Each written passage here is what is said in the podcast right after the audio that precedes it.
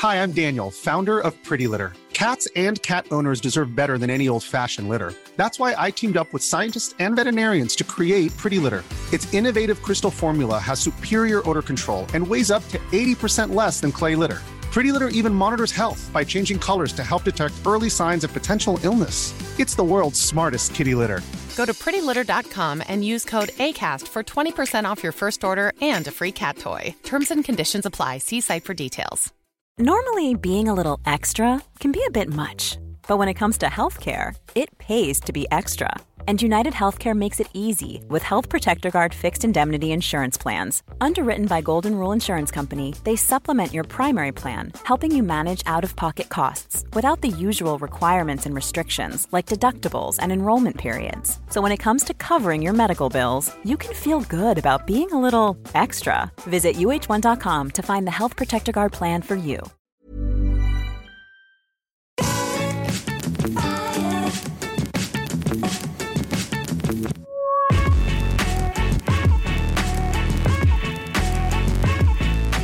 Hello, everybody, and welcome back to the Triple Jump Podcast. It's a video game podcast. My name is Ben. And my name is Peter. Hello, Ben.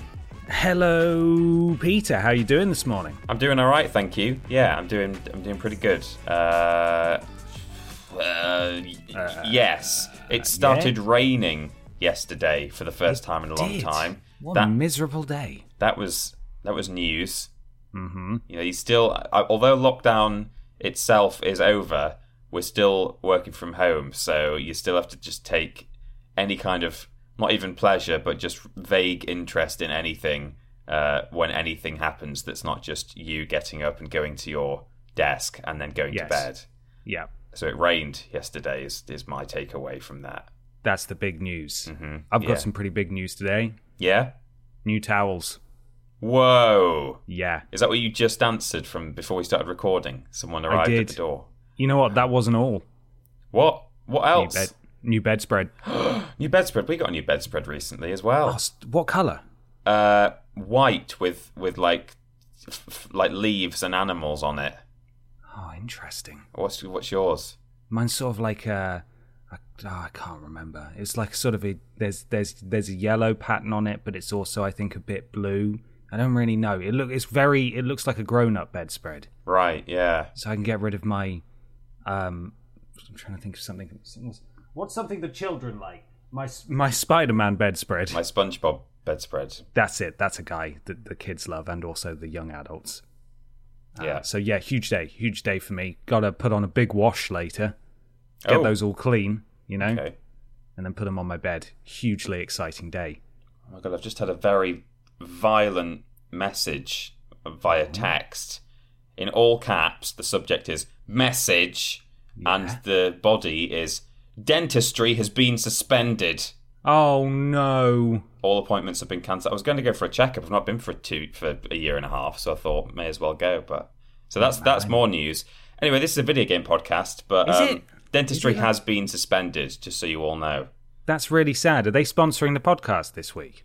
Uh, yeah, you know what? Uh, screw our, our other ad read. Um, we've actually got a brand new sponsor here. It's from Dentistry. Um, and Dentistry have sponsored us because they want to get a message out to the population. Dentistry has been cancelled. All appointments have been sorry, dentistry has been suspended. All appointments have been cancelled until further notice. Emergency advice contact, and then I'm not going to read that number because it might be local to my area. Um, Okay. but uh, just to let everyone know, if you were thinking of having some dentistry done at any time in the next goodness knows how long, I've not been given a duration there. No. Um, but that's our sponsor this week for this video there- game podcast. Is it? uh Is that? Oh, why did Siri just wake up? Shush. that was weird. Uh, is it? Is is it sort of like video game adjacent in some manner? Is it? Is it a, a, a, a what's it called? Um, uh, practice? Is it a practice owned by Doctor Mario, for example? It could be, yeah. Um, let me let me really really quickly try and think of some kind Yeah, of that's fine. We've got time. I could talk more about towels if you like. yeah yeah. If you could just fill. They're oh, sort of there the you same go. color. Oh, what? Fillings. Oh, do- okay. bit- no, that's good. there.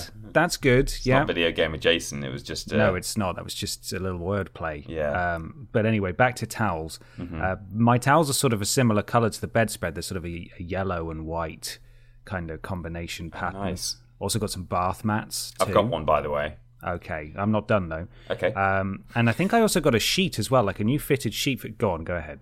Uh, the the message comes to us via my SMS messaging system, of course, but sort of that in itself was sponsored by Cavity Rush. Brilliant. Thanks. That's really good. I Yeah. like that one. Yeah. Thanks. Underrated Cavity Rush. hmm Yeah, Great, great game.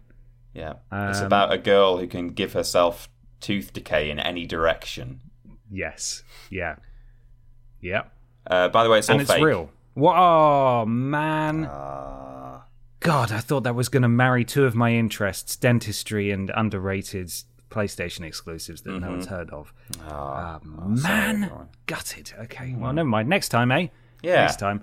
I tell you who we're really sponsored by, though. It's the wonderful patrons over at patreon.com forward slash team triple jump. They support us there financially, and you can too. There are oh. lots of different tiers available, the lowest being $1. And for that $1 per month, you also, well, I say also, you get access to the weekly podcast post where you can submit questions for this podcast. That's right, we only pull questions for this podcast from the patrons. So hmm. please do consider going and supporting us. Patreon.com forward slash team triple jump. Please do. Yeah, lovely.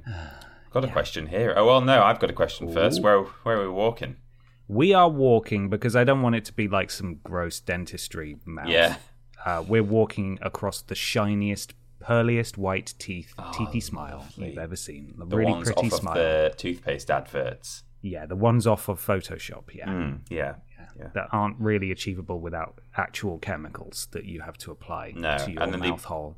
And then they bite into an apple at the end just They to show how into strong an their teeth are. Yeah. It just makes me want apples, not not strong, powerful teeth. Which incidentally aren't very good for your teeth, apples. They're not? Well, they're just quite you have to kind of try and use some mouthwash or chew some gum or something afterwards because they're quite acidic, I think. Really, I thought they was like meant to be really good.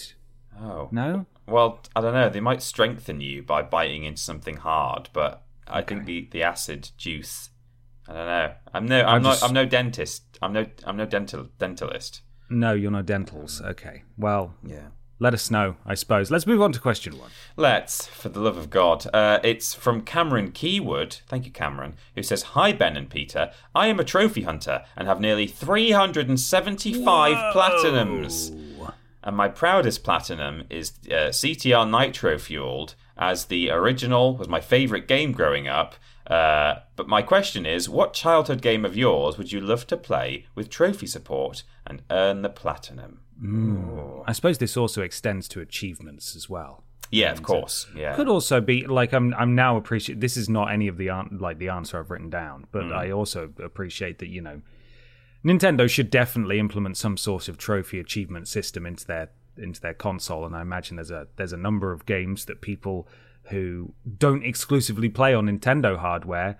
Uh, and are familiar with achievements and trophies. Not the people who play on Nintendo hardware exclusively have never heard of them, but I just mean in terms of they're they're more likely to have earned and popped trophies and achievements in uh, other games on different systems, so they'll be aware of the incredible endorphin rush that you get. Which Steam have got them as well, of course. yes, so- Steam have gotten too. So you could also apply that to Nintendo games. Is Hmm. what I'm trying to say. Right, yeah. Which Nintendo game which you wish you had had uh, trophies? Yeah, true, true. Um, I, I mean, I struggled with, it, with this in some ways because, um, you know, I, I, I just, I really just play games to completion if I want to. I don't, I don't do it for a trophy, and I don't. Sadly, I don't get that endorphin rush really from uh, from the trophy itself. I might get it from 100%ing a game, um, but it's not. They're kind of they're kind of different things in some ways. Um, so I wasn't really sure what to say here. My first, my gut instinct was maybe my head went to the Tekken games that I used to play when I was younger because I kind of associate them quite heavily with playing in order to 100% them, not necessarily playing them for fun. I mean, I, I had fun with them, but like in order to get to the 100%, you had to play with like certain characters that maybe, you know, weren't my forte. So that was a bit more of a I'm doing this for a, an end goal. Uh, however, I then realized that, well, the only reason I did that anyway was to unlock all the characters. It wasn't so that I could say, look, my save file says 100%. It was, I just wanted the complete roster. So again, I don't know if the trophy would be any kind of incentive for me there. Um, so then, I mean, other than that, my mind just went to, I guess, some of my, my favorite games. Uh, secrets and discoveries in some of my favorite games. Maybe it would just be a nice thing to be able to say, "Oh yeah, this is my favorite game. I've completed it many times, and look, I've got the platinum." Um, so I mean, the Spyro Reignited trilogy already has trophies now, which I do have the platinums for, just kind of incidentally because yeah. I, I, was I was going through doing everything anyway and happened to get the trophies. Um, Crash N. Sane trilogy as well also has platinum trophies. Um, I don't have all of those actually, um, so I can't even say those. So I guess I'll I'll just go to my my other fallback um, favorite game from childhood and say um, Beyond Good and Evil. Why not? Let's just go with that. Uh, but yeah, it's it's not really a question I can give a very good and interesting answer to because uh, I, I don't I don't get that trophy incentivism if that's a word. But, I'm um, going to allow it. Yeah, thank you. I'm going to allow it. When I heard this question, I thought, well, Peter Austin, he doesn't really like trophies. He doesn't mm. go for those. But then I also thought, well, I know that he's got the platinums in Spyro, and yeah. I know that the very few platinums he does have surely mean something to him because he's gone he's gone so far as to actually earn them. And I know that just came naturally with Spyro because you you know, you just did everything yeah. Um, but I thought there's got to be something. There's got to be a game that doesn't and yeah a lot of your childhood favorites have now been remade yeah they've already got them uh, but i thought there's there's got to be something there's got to be something that if it was like it came out and it's the kind of peter austin game that you can 100% without killing yourself doing it and that would surely also tie into uh, you know a platinum trophy well, admittedly, I also, when I read this question, you know, my, my gut was, oh, I don't know, none, no, no games. wow. But then I was like, no, I also thought, no, there must be something. And I think I'm probably just struggling to think of it. You know, there are a lot of games from mm. our respective childhoods, and um, th- there'll be something there that I'm that's not coming to mind. I need what I need really somewhere is just a document with a list of like every game I've ever played. Oh, so God, can... me too. Like this, just in general for this podcast, like yeah. I forget everything about every game I've played. I always when, it's, when a year same has answers. passed. yeah. Yeah. yeah, and then someone will bring bring something up in a question. I'll be like, "Oh God, yeah, I actually played that for three years in my yeah. teens," and it's like, yeah, but you just completely lock it away, don't you? It's just gone. You do. Yeah. Um, congratulations to Cameron on an absurd amount of platinums, and also the Crash Team Racing mm. Nitro fueled platinum as well. Oh, I, I get, gave up on that one on the last trophy. Yeah. Cameron, do you want to do share play and just do it for me? I'll I'll give you PSN credit. Um, I've actually not gone with one from my childhood because I think the biggest one would be Final Fantasy VII, and that yeah. has happened now. Although, albeit in you know part one. True. Uh, so instead, I'm going to hop forwards. Not a game from my childhood, but certainly a game that's important to me. The PS3 launch game Resistance Fall of Man oh, came yeah. in before trophies were on PlayStation, and it never got patched to support them. Mm. And the Uncharted 1 got patched to support trophies, and a few other games as well that, that arrived before the, the trophy introduction date. But Resistance Fall of Man one of my favorite games never actually ended up getting any kind of trophy support. So I would love for that game to get that uh, that treatment because I've I think I've done pretty much every there's there there's a multiplayer mode although obviously the servers are off now and uh, I played that a lot and I know that there'd be some absolute BS multiplayer trophies but the campaign was fantastic and I played it through on the hardest difficulty and played it all through in co-op and stuff and it's brilliant it's a great game and I would I would love to have yeah. that added to my virtual trinket case. Yeah. Yeah. Fantastic. Shame. It's a shame that it never got that support. And mm. seemingly, we're never going to get those resist- resist- will. resistance games in some kind of collection because I don't know what they're doing over there, but it's seemingly not happening. I'd play them. I think they look good. I missed They're them at the time, but yeah, really good, really good. Uh, no, I wasn't such a big fan of Resistance 2, but one and three were, were fantastic. Hmm. Uh, so highly recommend if they're ever in a playable, you know, form somewhere. It's probably on PlayStation now, but I don't want to stream it. Streaming Hmm. is stupid. yeah, yeah. It's just not high enough quality. a little street sweeper came past my house just then. I hope you don't. Hope you didn't pick that up. But uh, oh, I wish we did. oh, I'll, I didn't. I'll st- head out the window. Tell him to come back if you like, or her. Or her, yeah. Yeah. Yes. Well, there we go. Let's move on Let's. to what we play in. Oh, what we playing? It's what we play in time. Peter, what are you playing? Uh, I've played a couple of things in a social community multiplayer style this week. I've engaged with other people over the internet. Um, one of them, I can't remember if I ever got round to talking about this. I sort of hinted that I, that I was going to be playing it, and maybe I did talk about it once. Is the um, uh, the Jackbox style uh, online service that I that me and my friends have been playing. Yes. uh, I think I did. Maybe I did talk about it once. Anyway, I've been playing more of that. It's called Backyard, and uh, yeah, it, it's uh, as I say, I've talked about it before, but it's got kind of a knockoff Cards Against Humanity. It's got drawing games, several of them with different rules and stuff, and uh, it's a lot of fun. And you know, you can have a few drinks and a few snackums, and uh, laugh at each other at how bad you are at drawing things, or you know, at how how saucy your answers are. Whoa, steady on.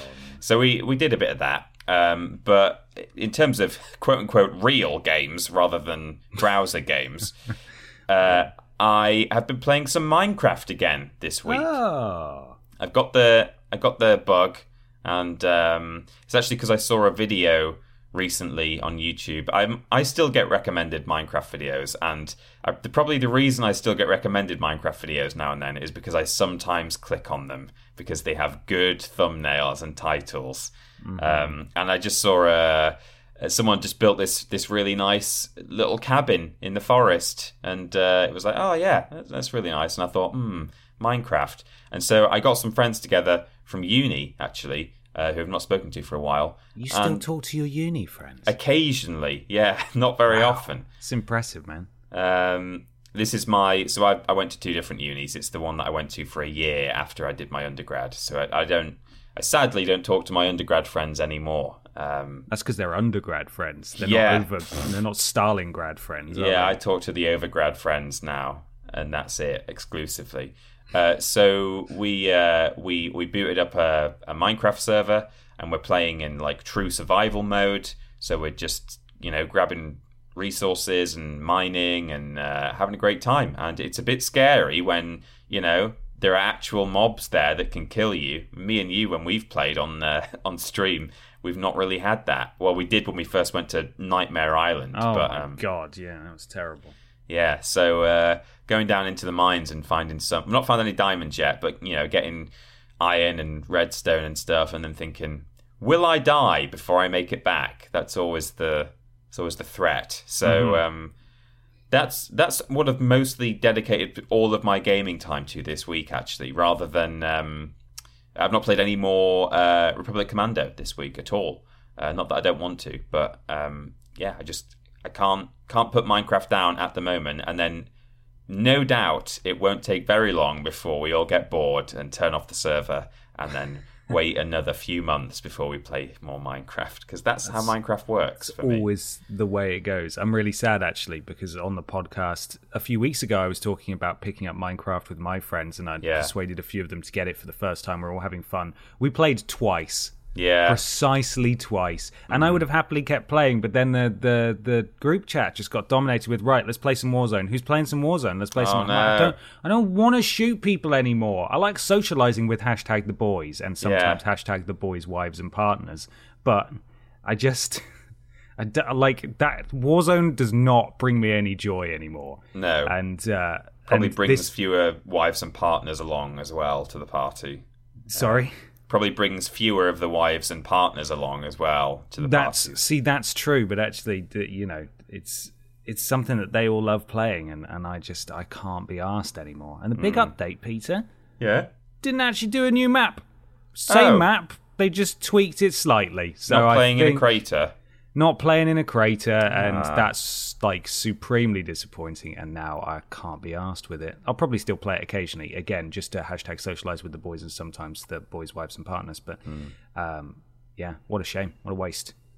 Well, uh, speaking of Warzone, which you may or may not have been playing this week, what have you been playing this week? Not Warzone. Ah, all I've all I've heard um, is that oh, it's the same map, but you know they've ch- there's like some more trees here now, and some of the buildings have changed colours, and it's like set in the eighties. It's like I don't care. I don't want to play it anymore. I just I, please give me another map. This was your chance, yeah, it was. Activision. This was your chance to give us another map. So to that, uh, I have played and finished and platinumed. It takes two. oh, fantastic. Our favourite man, Josef Fares. I can't wait to play and that. he is on form in this game. Right. It is. It. I put it in the similar cat. I think it's better than A Way Out, Mm-hmm. um, but I still put his games in the same rough category as the Dark Pictures anthology and David Cage.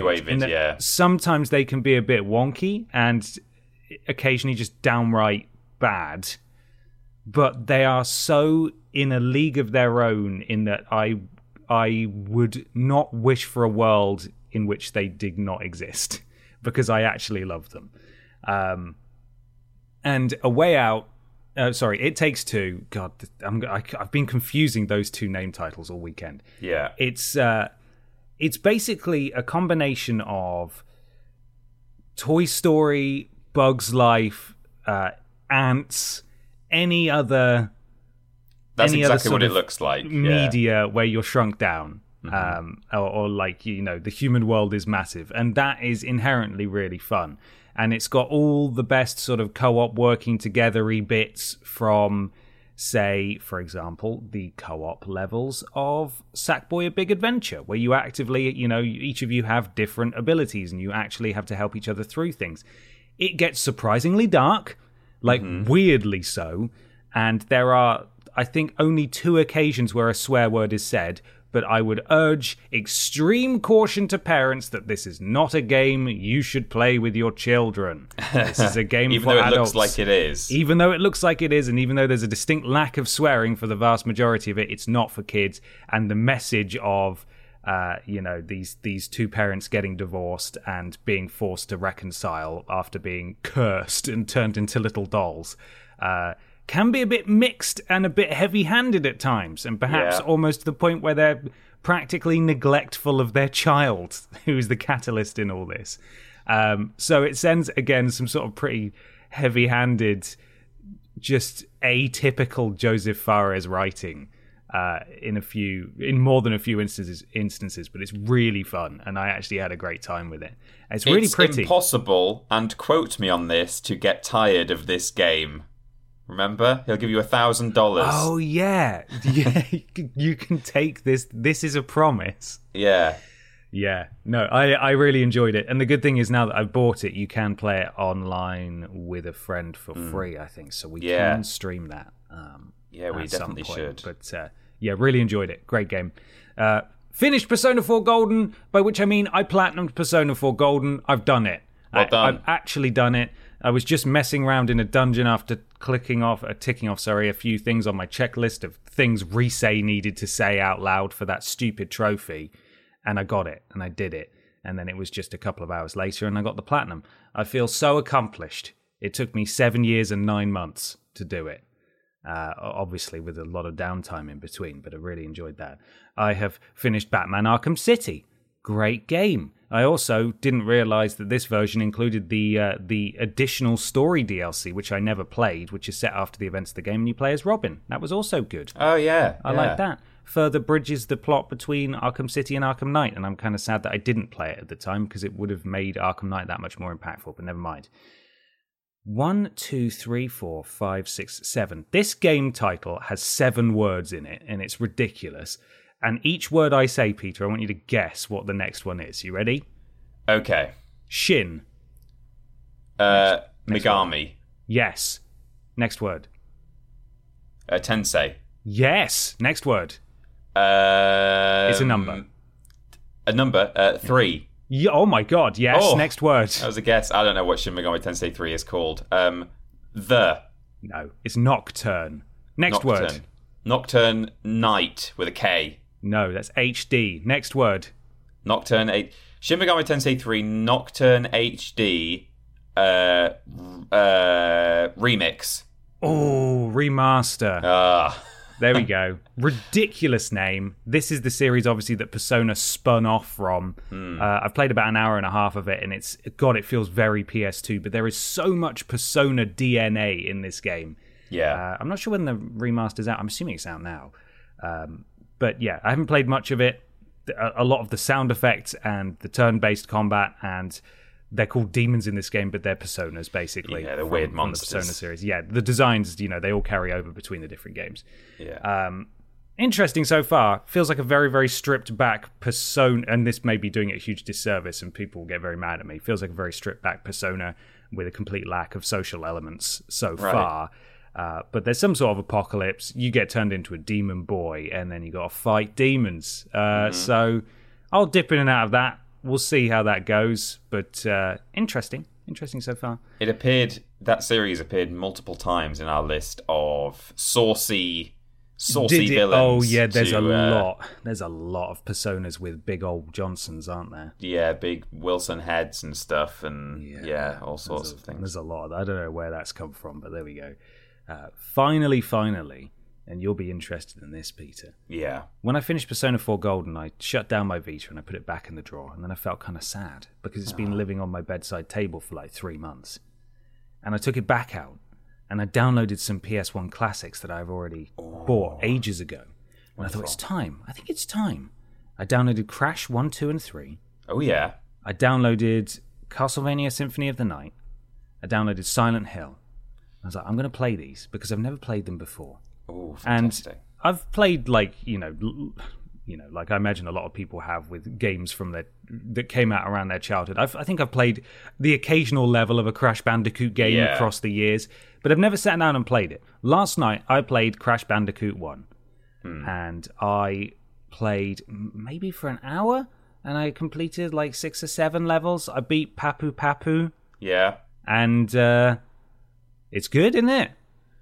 it is. I mean, to be fair, that that game they get better as they go in terms of like like mechanically. You know, Crash I- One is a bit wooden and wonkums and difficult, so it's definitely I'm worth glad you said that. sticking with it because yeah that i mean even if i go back to crash 1 it's a bit like oh he he certainly moves like they've they'd only just invented 3d platformers doesn't he because I didn't want to say it because I think it would come across perhaps badly that I was like, I've played this game that everyone loves, this beloved classic.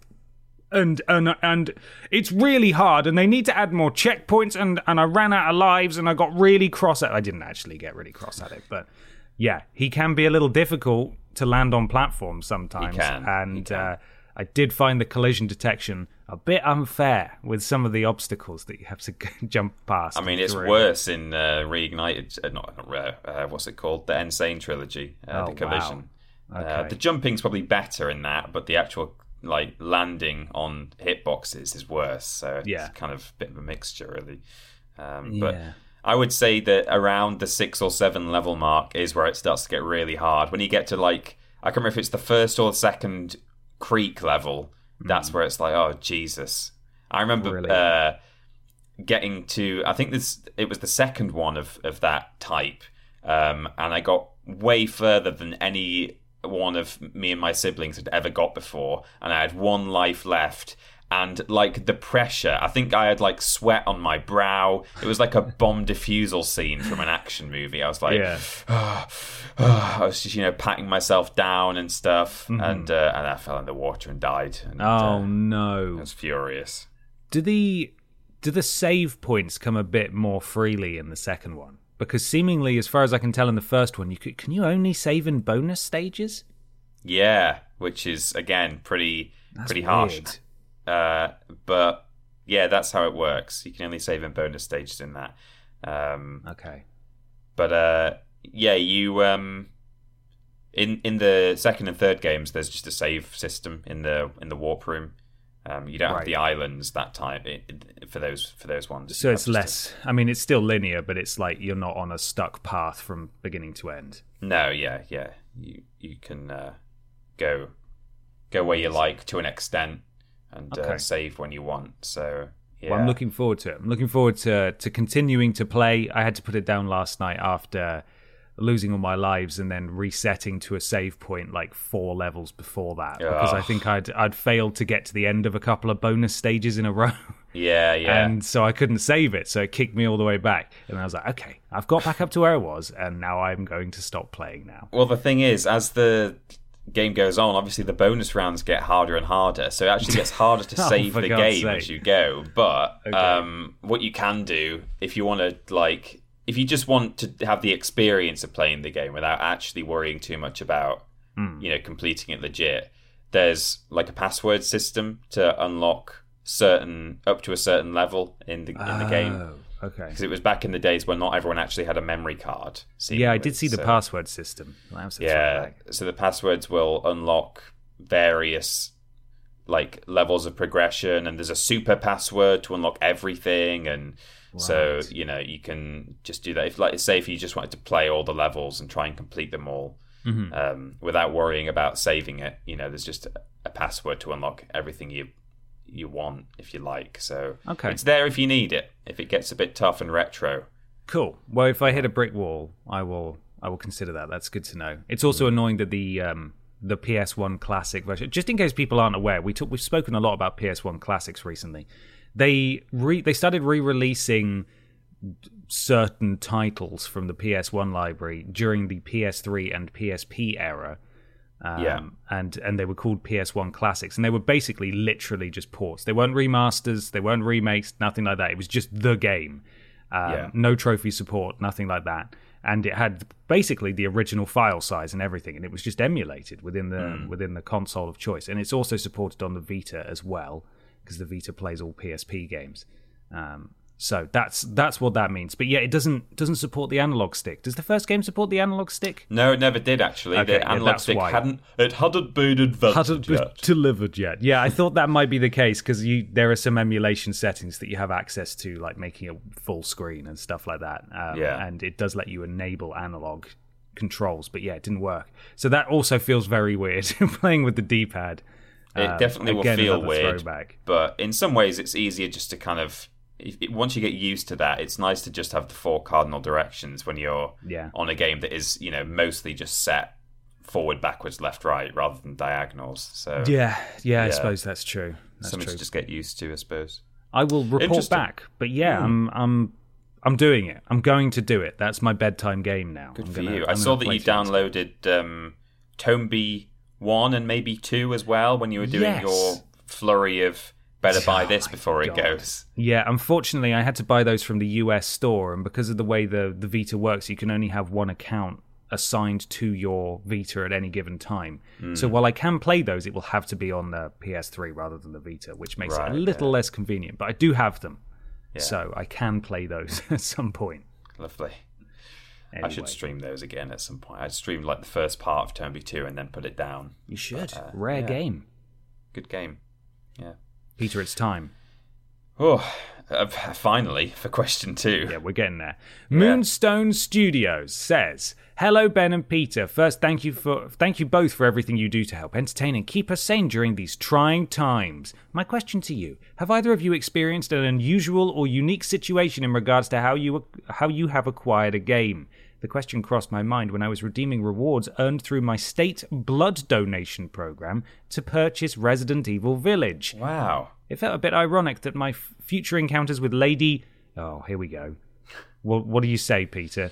Well, the the the host of the most recent Resi showcase actually said Demetrice, which doesn't seem right, but I'm sure she would have been told the right thing. I would still want to say Dimitrescu or Dimitrescu. Me too. It just sounds far more fancy, doesn't it? Yeah, Demetrice though apparently. Let's call her Lady D. Lady D. Yeah. Uh, it felt a bit ironic that my future encounters with Lady D and her vampire ilk are being paid for almost literally in blood, and was wondering if you had any similar, similarly weird slash ironic stories in regards to acquiring a game. Hmm. Well, uh, thank you, by the way, Moonstone Studios. Yeah, thank you for giving blood as well. It's very important. Thank you very much. Yeah, I've well, I've got one that's not a personal story, but a very similar story that I'm sure you know about, Ben, Hmm. uh, which is that Bandai Namco at TwitchCon a few years ago did Yes. a very similar thing. They did a blood drive to try and get people to donate blood there and then. I think at the at the event, and they would give you a copy of Code Vein, which is another. It's a vampire game um, as a reward.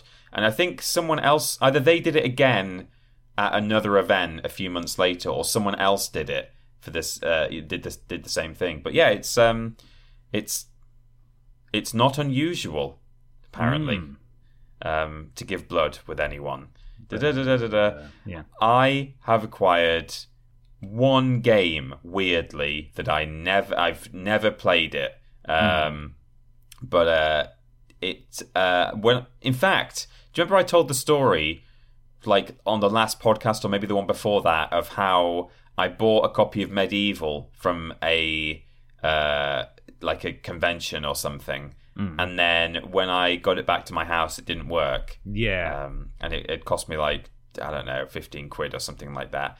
Uh, what I failed to mention, what what I'd forgotten about until this question was asked, is that at least as my consolation, in the box was the disc as well as for MediEvil, just loose on top of it for Final Fantasy VIII. which, which disc? Well, I was going to say, is that one of the two disc games? Because I, I think it's three. I think those Three, games, is it? yeah, seven to nine. I think are three discs. Yeah, I don't know because I've never played any of them, and I've never even inserted that into my console to play it. But I it hope had, it's part one, otherwise you can't even access it. yeah, It checks So, your uh, save file to see if it's a pro. You know, you can actually use it.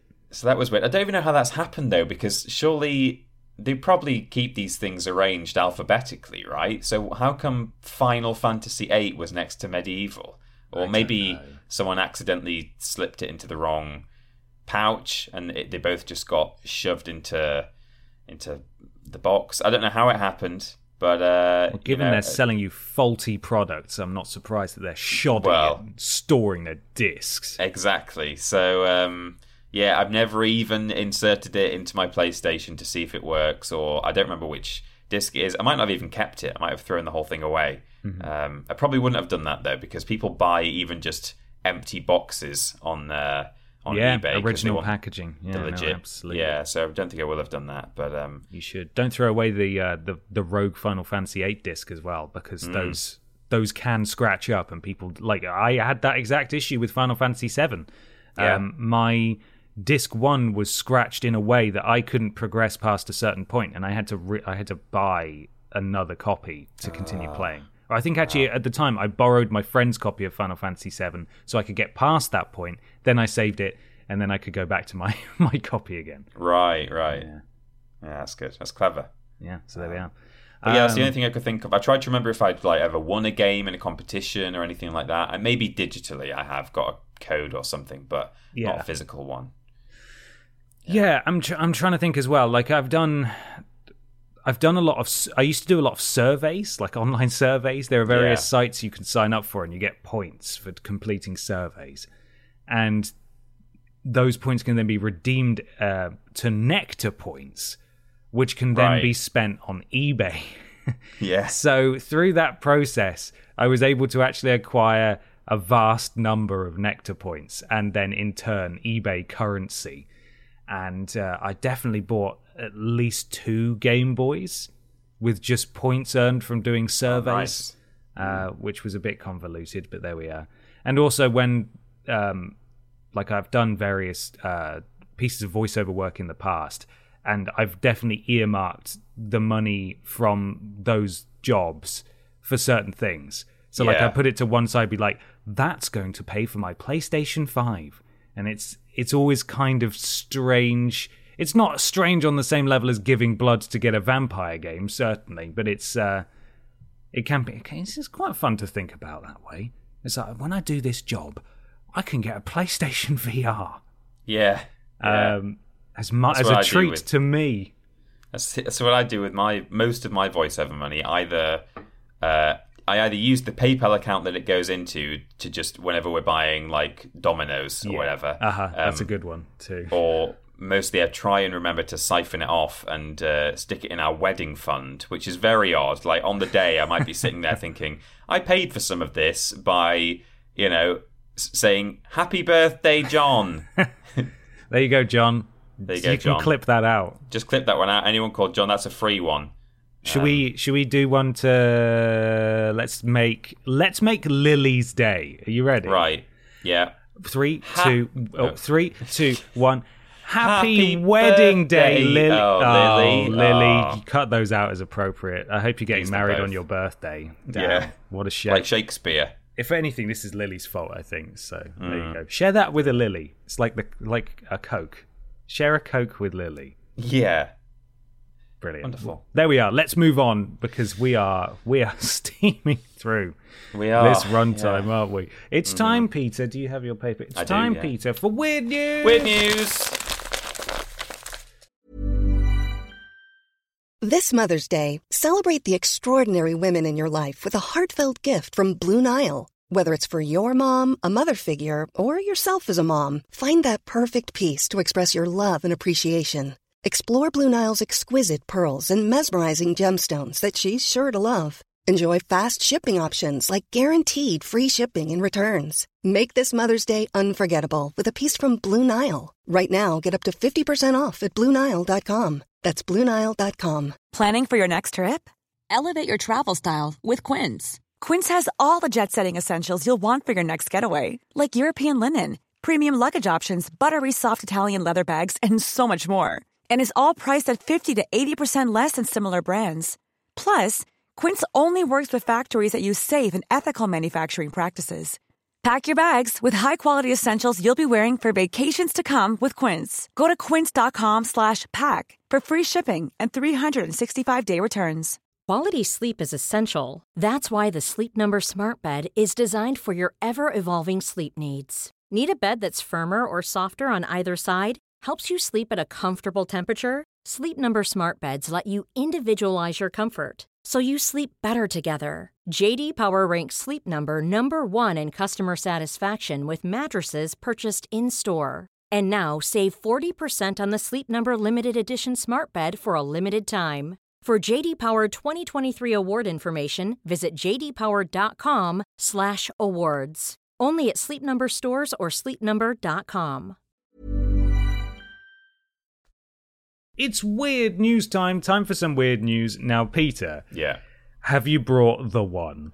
I brought the one. So I would like to thank Tired Author Dan on Twitter, not only for sharing this news article with us, but specifically for sharing it with only one of us, because then it means the other person doesn't know what to expect. Unfortunately, you happened to share it with Ben this this week, this month, uh, this week. And Ben happened to already have a weird news story, so he did then have to actually forward it on to me. But that's don't let that deter anyone Don't from let that deter you. continuing to do the same thing, just at one of us if you can, uh, to Yeah. share a news story with us too. I've only seen the headline though. Yeah, so uh, this is from Pink News. Um, in fact, I don't have the website open because I've I've clipped it down to some smaller snippets because it's quite long. So I need to quickly find out the author, uh, Ed Nightingale at uh, from from Pink News. Dominatrix explains what would happen if Resident Evil 7's 9 foot 6 Lady D actually trampled you. Hooray! The real journalism happening over at Weird This is it. This I is mean, what at we've Pink been News. for. Yeah. Um, so here we go. She's the big, tall vampire lady of our dreams, and we can't get enough. Ever since her reveal in the yet to be released game, she's been a conduit for our collective dot dot dot horniness, which is hyperlinked. Actually, I wonder where that goes. Oh, what's that? Tell me about what does that mean? Uh, pinknews.co.uk forward slash Resident Evil Village Lady Dimitris Vampire Lady Thirst Twitter meme fun is the URL that that goes to. Oh, okay. So it's Another just gonna the, the original reporting. Yeah. Uh, and when Village is released next month, it's only set to get worse. But what exactly is it about her that's got us all pent up? Is it just her height, or is it the way she stalks her castle, calling Ethan stupid man thing? The cut of her dress, the wide brimmed hat, and the terrifying nails, or the way she sedu- the way she seductively laps at the blood on Ethan's freshly cut wrist, like the wild animal she is? Ed, calm down. Wow, Ed is having a great time. And what exactly would happen if she really did step on us? She's become a bit of a lightning rod of the people saying. Uh, she's become a bit of a lightning rod of the people saying, Step on me, says Gemma Glitter, erotica writer and former dominatrix. Gemma Glitter. Gemma what Glitter. a name. Fantastic. People have used that as a term to talk about being attracted to someone for a while. Um, I don't know what she's Did you say that there. to um did you say that to your partner when you proposed? What? Will you will you, Will you step, step on, on me, me? forever? Yes, I did. Oh, I see. That's what they've been using to say.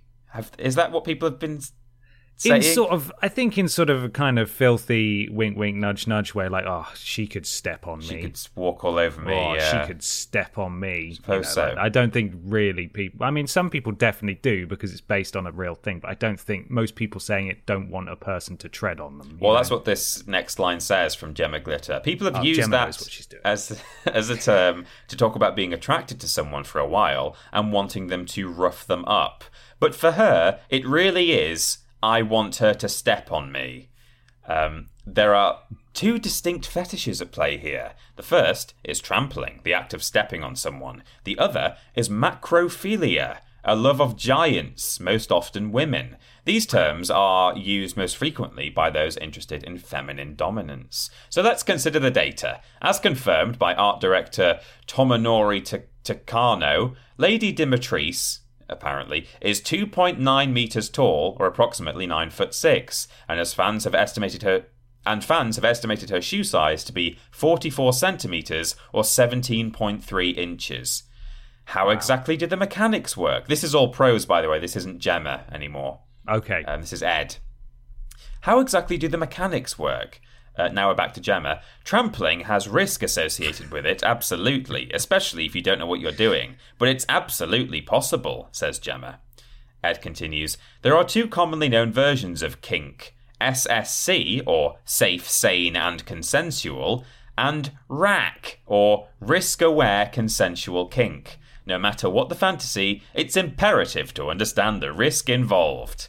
Yes. A number of key factors must be considered. Does the person have the physical capacity to be stepped on? Shoes or no shoes? Where are they being stepped on? How much pressure? There are great. Uh, there are gradations to all of this. Grad- gradations. Um, a, a point of balance is also necessary to aid the stepper with balance and negate some of the unpredictability of this act. All of this is to say, when done safely under the right conditions, being stepped on is perfectly possible no matter what the height or weight. Did I step on guys? Abso-flipping-lutely. With full weight? Absolutely. Did I ever hurt anyone? Not in ways they weren't interested in, says Gemma. Oh, Gemma. That's about the halfway mark of the article, but that's where we're stopping. So Right. uh, okay. So the basically the answer is that was fascinating. We've all learned something today. we have. Uh, perhaps we've learned some things about ourselves as we went. Who knows? Hmm. yeah, A fresh any- new perspective to go Any out tingling feelings there as I read that to you? Log on to tinypeteBigFeet.com and you'll have a great time. Yeah, go. You, Yeah. He'll tell. He'll listen to what you want. He will. Um, so basically, the answer here is: Will she hurt you? No, because she's going to be aware of your limits and she won't do anything that would hurt you. yeah. Is that basically what Gemma's saying? Even though that's definitely not the menacing intent of Lady D. Do you have the physical capacity to be stepped on? Shoes or no shoes? Where are we being stepped on? How much pressure? And a point of balance is also necessary. So, yeah, as long as she does all of those things, which I'm Yeah. sure the woman who licks blood from a wrist would do, uh, we Mm-hmm. like will the be wild fine. animal she is. Yeah, stupid little man thing. She I think that uh, that horny hyperlink should just go to a picture of the writer. Definitely. Yeah. Ed Nightingale. Thank you, Ed. Ed, Ed, fantastic! What a story! Yeah. So when you're playing the game, you've got to you've got to approach her and just try and engage in a conversation and set some boundaries. That's what Gemma has advised. Yeah. Yeah? I'm sure that'll go well. I'm sure that'll go well. Mm-hmm. Oh my God. Oh, Jesus. news- Oh, what? What? I just scrolled down a little bit further, and I feel like I do. Ha- I can't not read this now. In fact, it's the very next paragraph. I'm glad. I, I'm sort of glad I stopped where I did, but also I'm disappointed that I did. Gemma continues. There's a whole difference between stepping along someone's ribs, flat-footed, with 450 pounds of weight, which is what she's estimated to be, uh, on giant feet to spread the weight out, versus jamming a stiletto, a stiletto into someone's ball sack. That's going What? to go differently. Wow. Yeah, I imagine it would. Yeah, it probably would. Yeah. Um, thanks for that, Gemma. Thanks, Gemma. You did good work. Have you got some weird news there, Ben, to cleanse do. our palates? I do. I do. And it's really nice, weird news. Oh, good. Um, okay. This was tweeted to us by Mid at Mid4134 on Twitter. Thank Mm-hmm. you, Mid. Uh, and this is an article from Rock Paper Shotgun, written by Alice O'Connor. New Mr. Men and Little Miss books are based on Assassin's Creed. What? Is this official? This is official. Wow. It's a little known fact that Ubisoft generate product ideas by writing game names, mediums, target audiences, and such on scraps of paper, popping them into a big hat, then drawing a handful to discover their next big hit. Mm-hmm. This foolproof system recently produced the combination of Assassin's Creed, book, for children but really for parents, Mr. Men crossover, leading Ubisoft yesterday to announce a series of Mr. Men and Little Miss books starring the murderers of Assassin's Creed. Little Miss Rescue Pat in Pache. By mixing the Assassin's Creed sense of adventure and history, it says, with the colourful and delightful designs of the Little Mr. Men, these books will appeal to both young and adult readers, Ubisoft say in their announcement. Follow Mr. Ezio, Little Miss Cassandra, and Little Miss Eivor as they each try to complete their own missions in the first three books of, of the series. They're illustrated by the son of creator Roger Hargreaves, who took over the series after his father's death. Adam Hargreaves later sold the rights, but he still draws um, it says with an apostrophe. I believe the Hello Kitty crew at Sanrio own the series these days, licensing out, licensing it out for this and that. Um, yeah, then there's like the weirdest paragraph ever that just like goes really, really hard, and you can tell me when to stop because it's long. Okay. Presumably, these books will be bought with great delight by the sorts of parents who swaddle their children in merch. E- uh, after changing the child's storm pooper nappy and tossing the old one in a Resident Evil nappy bin with a biohazard symbol and spray painted God. zombie warning, they'll dress the little one, who they who they refer to as a foundling, in a Hufflepuff school uniform onesie, pop on the knitted cap with Legolas ears, then snuggle up inside a Tauntaun sleeping bag with a sippy cup shaped like a Diablo mana potion to read Little Miss Eivor, watched over by a folksy wooden sign which reads "Live, laugh, live All long, right, and prosper." stop. Yeah, that was the end. It's a lot, isn't it? It's, Where's that I- come from? Someone's I got a real know. problem. They're really trying incredibly hard just to dunk not only on Ubisoft, who we have voiced concerns about in the past, but never to that extent, and Yeah. also people who like branded things. Yeah, I mean, you know, I I'm in agreement that like I probably don't want to cover my child in too many branded things, but like Hmm. if people do, I'm not going to write an article about how crap they are, what bad parents they are. What stupid parents making Yeah. a stupid child look stupid. But anyway, there we go. It is most accurately uh, summed up, though, in Ubisoft yesterday to announce a series of Mr. Men and Little Miss books starring the murderers of Assassin's Creed. The, the Assassin's Creed series is about killing people. Like you, there's a lot of stuff in between, but it's you're an assassin and you kill people. It seems like a match made in hell, really. It does, doesn't it? Yeah. Uh, would you like to see them? Oh, I'd love to. I didn't you like to see them they'd instead? already drawn them up. Yeah. Yeah, there's some art there. Um, I'm sending it now, so you can see there's Ezio and uh, Eivor Ah, brackets female they've got the hoods and everything. Cassandra. Yeah, they have. I don't know why Cassandra's pink or why Av- Eivor is blue, but I suppose I Yeah. don't, there's no rhyme or reason to why any of them, Mister Men or Little Miss, are the colours they are. Wow, I love it. There we go. So that's happening. If you want that, you can go buy it and then you know live in your stupid merch house, idiot. Mr. Ezio. so weird. Yeah. Let's move on, Peter. Let's, yeah. It's time for question three, which uh, says Hey guys, I recently rewatched all of seasons one, season one of Love and Death and Robots.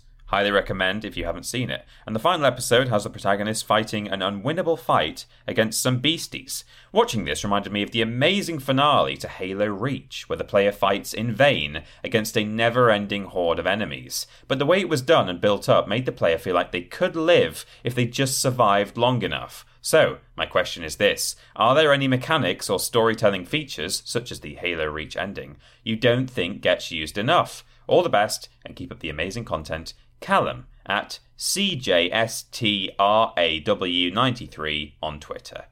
Thank you, Callum. Thank you, Callum.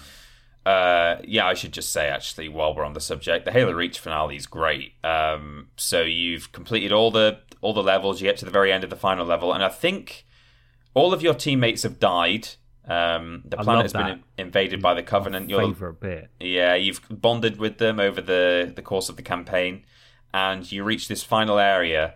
And I don't know if you think that evac might be coming, or I think actually maybe you have established that evac is not coming, and you are just there on your own now. And yeah, uh, uh, an endless wave of enemies spawns in, and they really, I think they balance really well the line between making you feel at first like you might be able to do this, but then not kind of. I find that sometimes when there's an unwinnable fight in a game, when you finally die and then it becomes clear that, oh, I was always going to die, it feels a bit like, oh, right, okay, f- fine. Why didn't I just, uh, you know, that felt a bit deceptive. Uh, but they balance it really well in that as you have this fight, for the only time that ever hap- uh, that it ever happens in the game, uh, if you take a hit about like halfway through or whatever, when you when you're starting to really flag, you get a, a shatter mark on your helmet, so you can you can tell that something is happening now. And at that point, when you realize, oh, this is probably an unwinnable fight, it doesn't feel cheap. It feels like, oh no, this is really cinematic, and you know, you're going down fighting. So it's a very it's a very well done moment, I think. Yeah. Um, but to answer the question, uh, mechanics that I wished were used more. Um, one that I really liked, again, going back to kind of childhood days, uh, not that it was much of a child friendly game, was um, in Legacy of Kain Soul Reaver.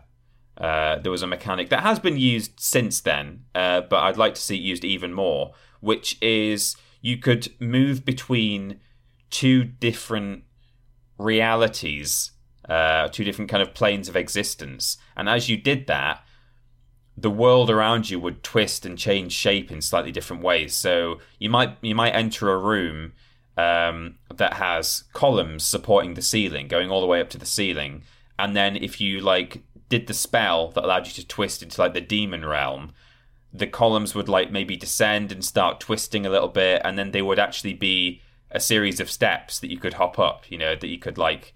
Uh, they're no longer touching the ceiling; they've come down, and you can climb onto them and jump around like stepping stones, things like that. Um, And in the demon realm, you could uh, swim through certain gates. You could just sort of phase through them. Uh, and water didn't exist, so you could jump into the bottom of pools, but just be able to walk around and move objects around and stuff. So it was really good for puzzle solving. And as I say, it's definitely been done uh, since then. People have, have done that, but um, it, I'd still like to see more of it. I think it's really cool to see uh, the world change around you like that. Um, Especially if you return to an area, maybe that you didn't actually see both of its forms, and then you come back to a familiar place and you're like, oh wow, look how different it is now. Um, I think that's a lot of fun.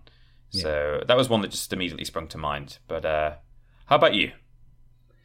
I've got a couple of things noted down here. I, I don't actually cite, or I suppose I, I have not chosen to cite specific games where this happens, but I Yeah. do like. I do like it, and I d- don't like it when it's overused, but I do like it when games flash back to like a, a month Yeah. before the events of of a game, or you know, where, where it just plays with time in interesting ways. I suppose the the worst example of that would be something like Beyond Two Souls, where it's just got no Oh god, yeah. no narrative structure whatsoever because it darts around all over the place. But if, say, in like a single player narrative game, you would you would play for like four or five hours in one time period, and then you would jump back to see what happened before.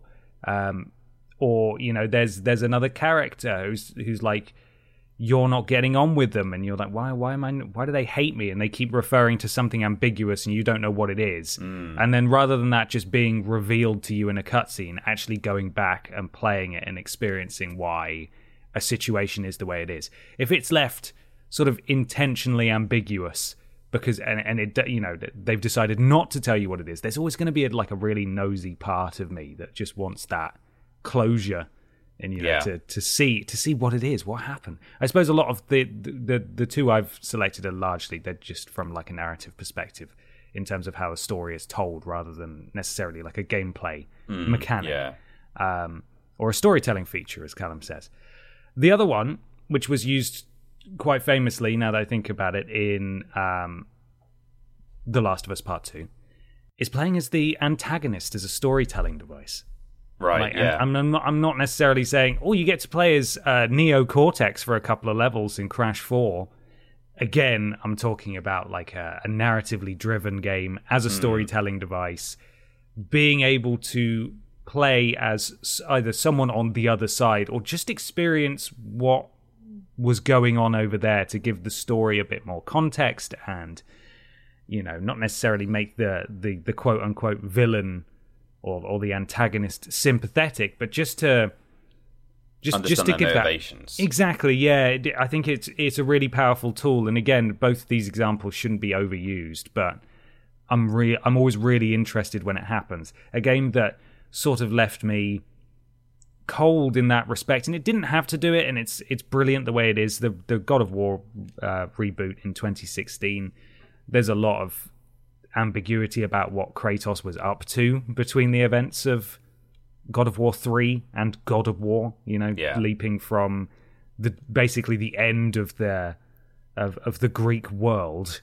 to nordic uh, and Norse mythology and Norse gods and so on. Like, what was he doing there? I would love to know, and I'm sure they'll they'll experience that or they'll explore that probably in like a full game or something at some point. But there was a part of me throughout that was like, man, I wish I could just I just want to just flash back for like an hour, show me what happened. Yeah. Let- give me the cliff notes. I want to know. I want to see it. I want to play it. Uh, so I do love it when games do that. Yeah, yeah, definitely. Um, I was trying to just trying to think of like more uh, narrative, you know, story features, as Callum said, and certainly, you know, he did ask for mechanics as well. But um, yeah, I don't know. There's so many. I can think of lots of things that I do like uh, from a story perspective, but not that I feel are underused really at the moment. Um, Yeah. Other than those that you've said, actually, uh, but. Uh, yeah, I don't know. I think um, fortunately, a lot of the the cream rises to the top and, and becomes trendy, and people uh, use the very best that we've got now. You know, just things like people conversing as you walk around. That can be nice. Um, you know, like in Uncharted or Last of Us or whatever.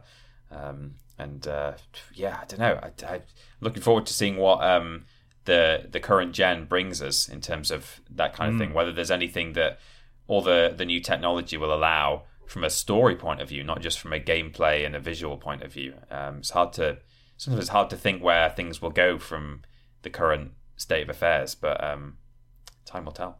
Yeah, I suppose so. Twisting it very slightly, mechanics wise. Bottomless storage, please. No weight limits, thank you. That's it. Yeah, oh yeah, that would be nice. It's absolutely not. You know, Callum's given a fantastic example of both a mechanic and a storytelling feature in Yeah. the Halo Reach ending, and I'm saying bottomless storage, please, which Yeah. is not, which is not the same. Um, Storage telling features. yes, precisely. But there we go. Let us know yours in the comments and so on. Shall we move on, Peter? Let's. Yeah, it's time for something rather large, rather big. It's Yeah. a discussion. It's a big discussion. Big discussion time. Time for the big discussion. This week's big discussion comes from Charlie Brain, who says, Hello, lovely boys. I just wondered what video game death hit you the hardest. For me, it was Dom in Gears of War just because of the journey and arc he had been in with his wife and the effect that it had on him. Follow up question Do you think a game needs a big death to be emotionally impactful? For example, Last of Us, Final Fantasy VII, Mass Effect, and many more.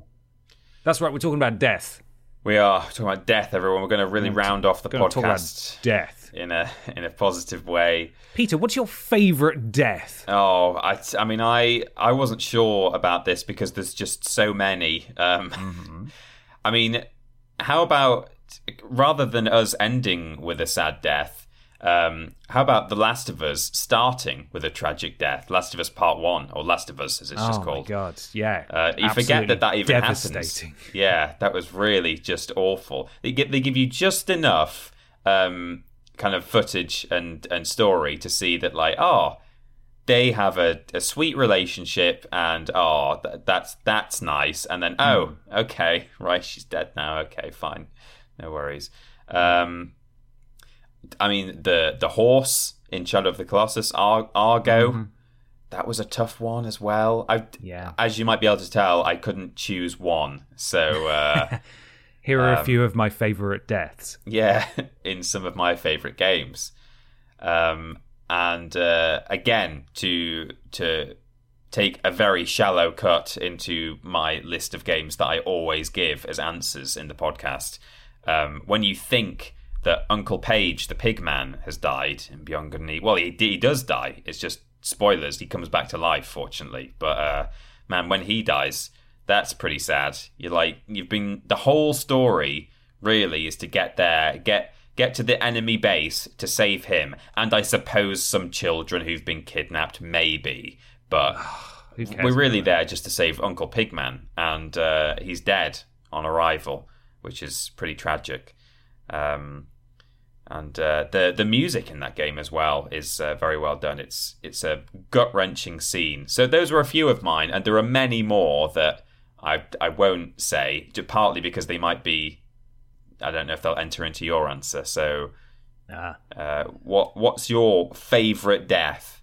I've got I've got two favorite deaths. Mm-hmm. One of them is potentially a devastating loss, and in fact, I did experience all different versions of this potential death or lack of death to get the relevant trophies to earn the platinum at the time. Mass Effect 2. It is it's all building to this suicide mission at the end and it's called the suicide mission. Mm-hmm. And the music for that is it, like there's a track and it's brilliant and it actually sounds like the slowed down like Doctor Who music when he's doing something drum like heroic. Right, yeah, Dun yeah. dun dun dun dun. But it's like slowed down and oh man, it's so good. Um, it's just it's just very powerful because it's that whole mission is not about messing up or like making the wrong call on the fly although there, there is an element of that but it's more about how close you are with your squad mates and the decisions you've made to mitigate uh, squabbles and internal strife throughout the course uh, the, throughout the course of the game and uh, how they bounce off each other and how they don't get on or do get on and and so on and so forth. And so you can quite easily, even if you feel like you're doing everything right when it's time for the suicide mission itself, there's a very good chance that there will be a very poignant scene at the end where Commander Shepard uh, stoically is standing in like the cargo bay of the Normandy, and there's just coffins there of Right. like your fallen Yeah. squad mates, and he's just like looking at them, and it's like, oh my god, this is I'm the worst commander ever. It's my fault. Why did I do this? And I definitely lost at least a couple on my first playthrough, and then in sub, as I said, in subsequent playthroughs, I made the decisions to lose all of them and lose none of them, and it's so nice keeping them all alive. Um, but yeah, that that was that's it was really well done because it's it's all building to this potential of massive loss of life, and what Mass Effect do uh, Mass Effect Two, sorry, did so well was make your decisions feel like they mattered. Uh, obviously, not so much with three, but two certainly, and you you are responsible for whether or not they die, and it's it's not always particularly obvious. The other one, of course, is Aerith's death Right. Final Fantasy Yeah, VII. yeah. Um, so I actually, and I did talk about it at the time last year on the podcast. I still welled up a little bit at Aerith's ah, death when I replayed the the remaster after finishing remake part one, and it's just so. I think it's just so powerful in in its simplicity because there's no screaming voiceover. Hmm. It's all in slow motion. Your cloud is just too far away to do anything about it and there's the I think one of the the most brilliant pieces of video game music ever, Aerith's theme, Yeah. is just played on piano as it happens, and they are even though this was sort of like a CG cutscene. They're basically they're Mega Bloks people, right? They're Yes. not, they don't look like real people. Spade hands. You precisely, but I think that only proves that when done right, the stakes are massively raised by a death in a game. And Aerith's death happens way before the end of the game, so it only serves to motivate and rally you um, by by losing her. You know, it makes you it makes you and the squad angry and furious at what Sephiroth has done, and you want revenge and you want to stop him even more than ever before because he's taken something from you. And so, I, to move on to the next part of the question, deaths aren't mandatory. I don't think for like uh, the emotional resonance of a story, but when done right, good God, it's a, it's a strong factor, uh, especially when the story is written well enough that you genuinely care about these characters. A little side one as well.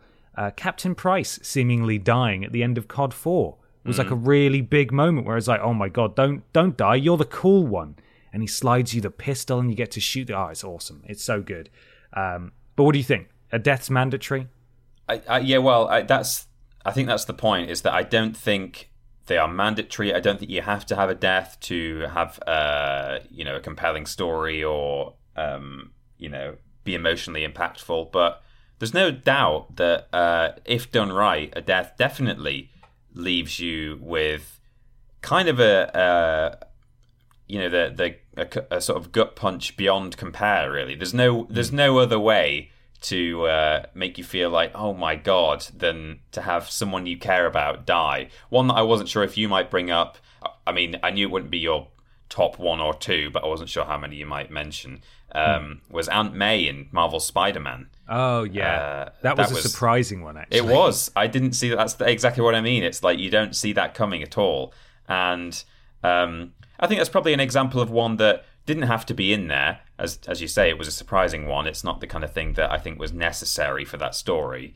But um, it's just that moment where they're just talking on the deathbed uh, about um, you know she knew she's known he's spider-man for so long or that he- spider-man is peter parker and stuff and Jeez. And then sometimes, of course, if you've had someone around with you uh, in the game for a very long period of time and they maybe die halfway through, or even if you just lose them halfway through, um, that can make a whole lot of difference as well. I think playing Halo without uh, Cortana in your head um, is uh, feels very different. It, fe- it feels lonely. And uh, a game I've not played, but Brothers, of course, Tale of Two Sons.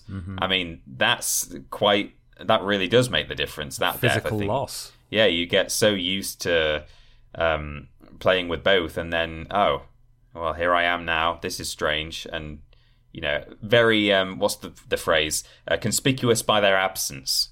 you Yeah. know. That's Josef Um, Fares again. It is. hero. Yeah. Will he give me a thousand dollars if I don't cry in that scene? Possibly. um, so yeah, I mean, it's it's perhaps not a surprising answer, but uh, I don't think death is at all necessary. In fact, I saw a quote recently from uh, George Lucas. It was uh, an extract from story discussions they were having about, I think Star Wars Episode Six, or maybe it was a prequels discussion um, in like the the writing phase, um, and he was like arguing with one of the other uh, kind of higher ups, and they were saying, "Oh, this character needs to die, like Luke or whoever needs to die by the end," and George Lucas was like. Nah, like I always hated that as a kid. Like I'm not, I'm not having any of the heroes die. I just hated it. Like you know, it was, it was annoying that you get invested in these characters and then they die when, just at the end. Uh, Which I think I can see the reasoning there, particularly I guess for a, a younger audience. You know, it can just seem frustrating when a, a hero dies. But all that being said, if and when a character does die in a game or a film or a book, there's no doubt that it, uh, provided it's done properly, it absolutely raises the uh, the emotional impact of that story. So Yeah. yeah, I I think not mandatory, but uh, definitely worth doing if done properly. Absolutely. Well, let us know what you guys think in the comments and various other places, social media and so on. Peter is now going to tell you where you can find us. We are doing videos and streams at youtube.com and twitch.tv forward slash team triple jump. Uh, remember, if you've got Amazon Prime, one of the benefits of that is a Twitch sub at no extra cost. So you can just use that on us if you like. You'll get all the usual benefits. Uh, when we're uh, streaming on both YouTube and Twitch, we're modded by Lord Brotovich, Madsterdactyl, and Trailing Badger. Thank you, team. Our social media is twitter.com and facebook.com forward slash team triple jump. Luke Eldon looks after Facebook. Thank you, Luke.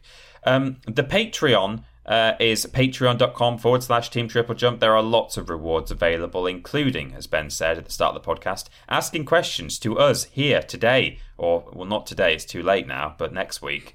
Um, now we've got all kinds of handy dandy links from our website, which is triplej.mup. That's triplej.mp. If you go to triplej.mup forward slash discord, that'll send you straight to our Discord, which is modded by Jack, Joe, and Hollow Eyes. Thank you, team. If you go to triplej.mup forward slash podcast, you can get the audio version of this podcast if you happen to be watching on YouTube right now.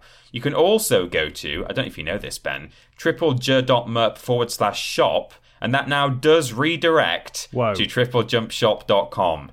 So uh, that's another handy link. But you can go to triplejumpshop.com as well if you like. That's our uh, newer iteration of the shop.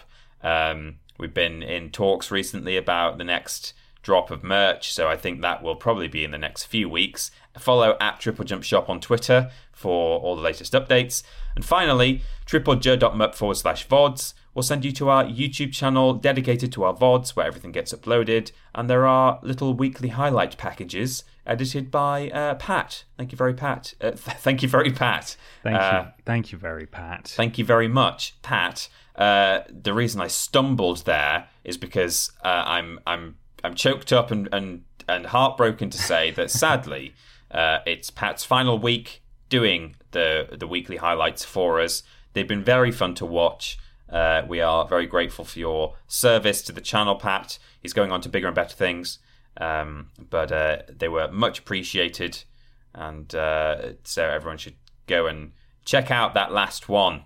You know, Yes. celebrate the uh, the excellent work that Pat has done. Absolutely. Thank you so much, Pat. Thank you. Uh, you can follow Peter on Instagram and Twitter at that Peter Austin and myself just on Twitter at confused underscore dude. We do lists every Tuesday, Wednesday, and Thursday. Streams every Monday, Thursday, and Friday. Thursday being the joint stream. Blaze it on YouTube. The solo streams being on Twitch Monday and Friday. Worst Games Ever is fortnightly. Friday for patrons of a certain tier, Sunday for everyone else. The podcast is every Saturday. We do shows one every other week, or something like that. Leave us a review on iTunes or your platform of choice. It helps something to do with algorithms. Uh, Peter, Yeah. talk to me about Superman Ranked. So, those of you who listened to the podcast uh, last week and listened probably to our streams as well, where we sometimes talk about upcoming content, uh, will know that on Sunday we released a video about Superman, every Superman game ranked from worst to best. Oh, wait, no, we didn't. Because uh, I did done just literally forgot to upload it. There's no, there's no re- we, we didn't get done by YouTube. We didn't Not have to accidentally like we didn't accidentally leave like a, a boob in there that we had to quickly change um i just i didn't upload it and schedule it so uh we could have then obviously when we realized thrown it out on a monday or a tuesday or something but uh we thought the best thing to do would be to kind of wait for a more of a an event day of the week. We tend to do our slightly bigger videos on fridays sundays maybe saturdays. Um, so it's going to be this Friday, which in fact, when this podcast goes out, it will already be out now. So uh, it should now actually be available over on YouTube. Every Superman game ranked from worst to best. Uh, apologies for the hype that never was was never paid off on um, on last Sunday. But there you go. Go watch it. Go and watch it. It's also oh my goodness, now I'm getting choked up. it's also a worst games ever week, which means that if you support us at a certain tier on Patreon, you will have already seen it because that goes out on Friday for patrons of a certain tier. It will be out for everyone else on Sunday. It's a weird one though. Oh, it's so weird. It's a really good one. It's like we've had it for a while. We've got just a list of all the worst games we've got, and uh, you know, we kind of just pick one, have a quick look at it as the games master, and think, yeah, this is okay. Mm-hmm. And I guess it's one that we've just neither of us have got round to having a, a, a quick survey of yet. Yeah. And then uh, you discovered it, and wow, it's like top tier worst games ever material. So yeah, Very don't want to overhype it, probably because I won't have remembered to upload it, but uh, definitely, definitely give that a watch. Yes, absolutely. Go and watch it.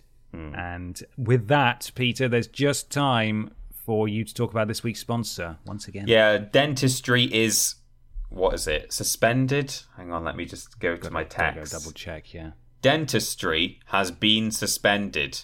All appointments have been cancelled until further notice. For more information, go to cavityrush dot uh, dot game. Brilliant. There you go. That's a real URL. Well, there we are. Thank you so much for listening slash watching, everybody. We will be back next week. Enjoy yourselves and look after yourselves too. Indeed. Bye. Uh, bye bye.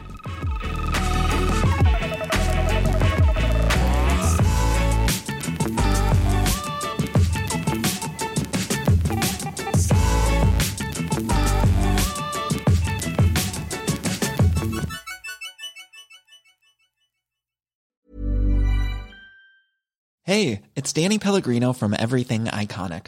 Ready to upgrade your style game without blowing your budget? Check out Quince. They've got all the good stuff shirts and polos, activewear, and fine leather goods, all at 50 to 80% less than other high end brands. And the best part? They're all about safe, ethical, and responsible manufacturing. Get that luxury vibe without the luxury price tag. Hit up quince.com slash upgrade for free shipping and 365 day returns on your next order. That's quince.com slash upgrade. Here's a cool fact a crocodile can't stick out its tongue. Another cool fact you can get short term health insurance for a month or just under a year in some states. United Healthcare short term insurance plans are designed for people who are between jobs, coming off their parents' plan, or turning a side hustle into a full time gig. Underwritten by Golden Rule Insurance Company, they offer flexible, budget friendly coverage with access to a nationwide network of doctors and hospitals. Get more cool facts about United Healthcare short term plans at uhone.com.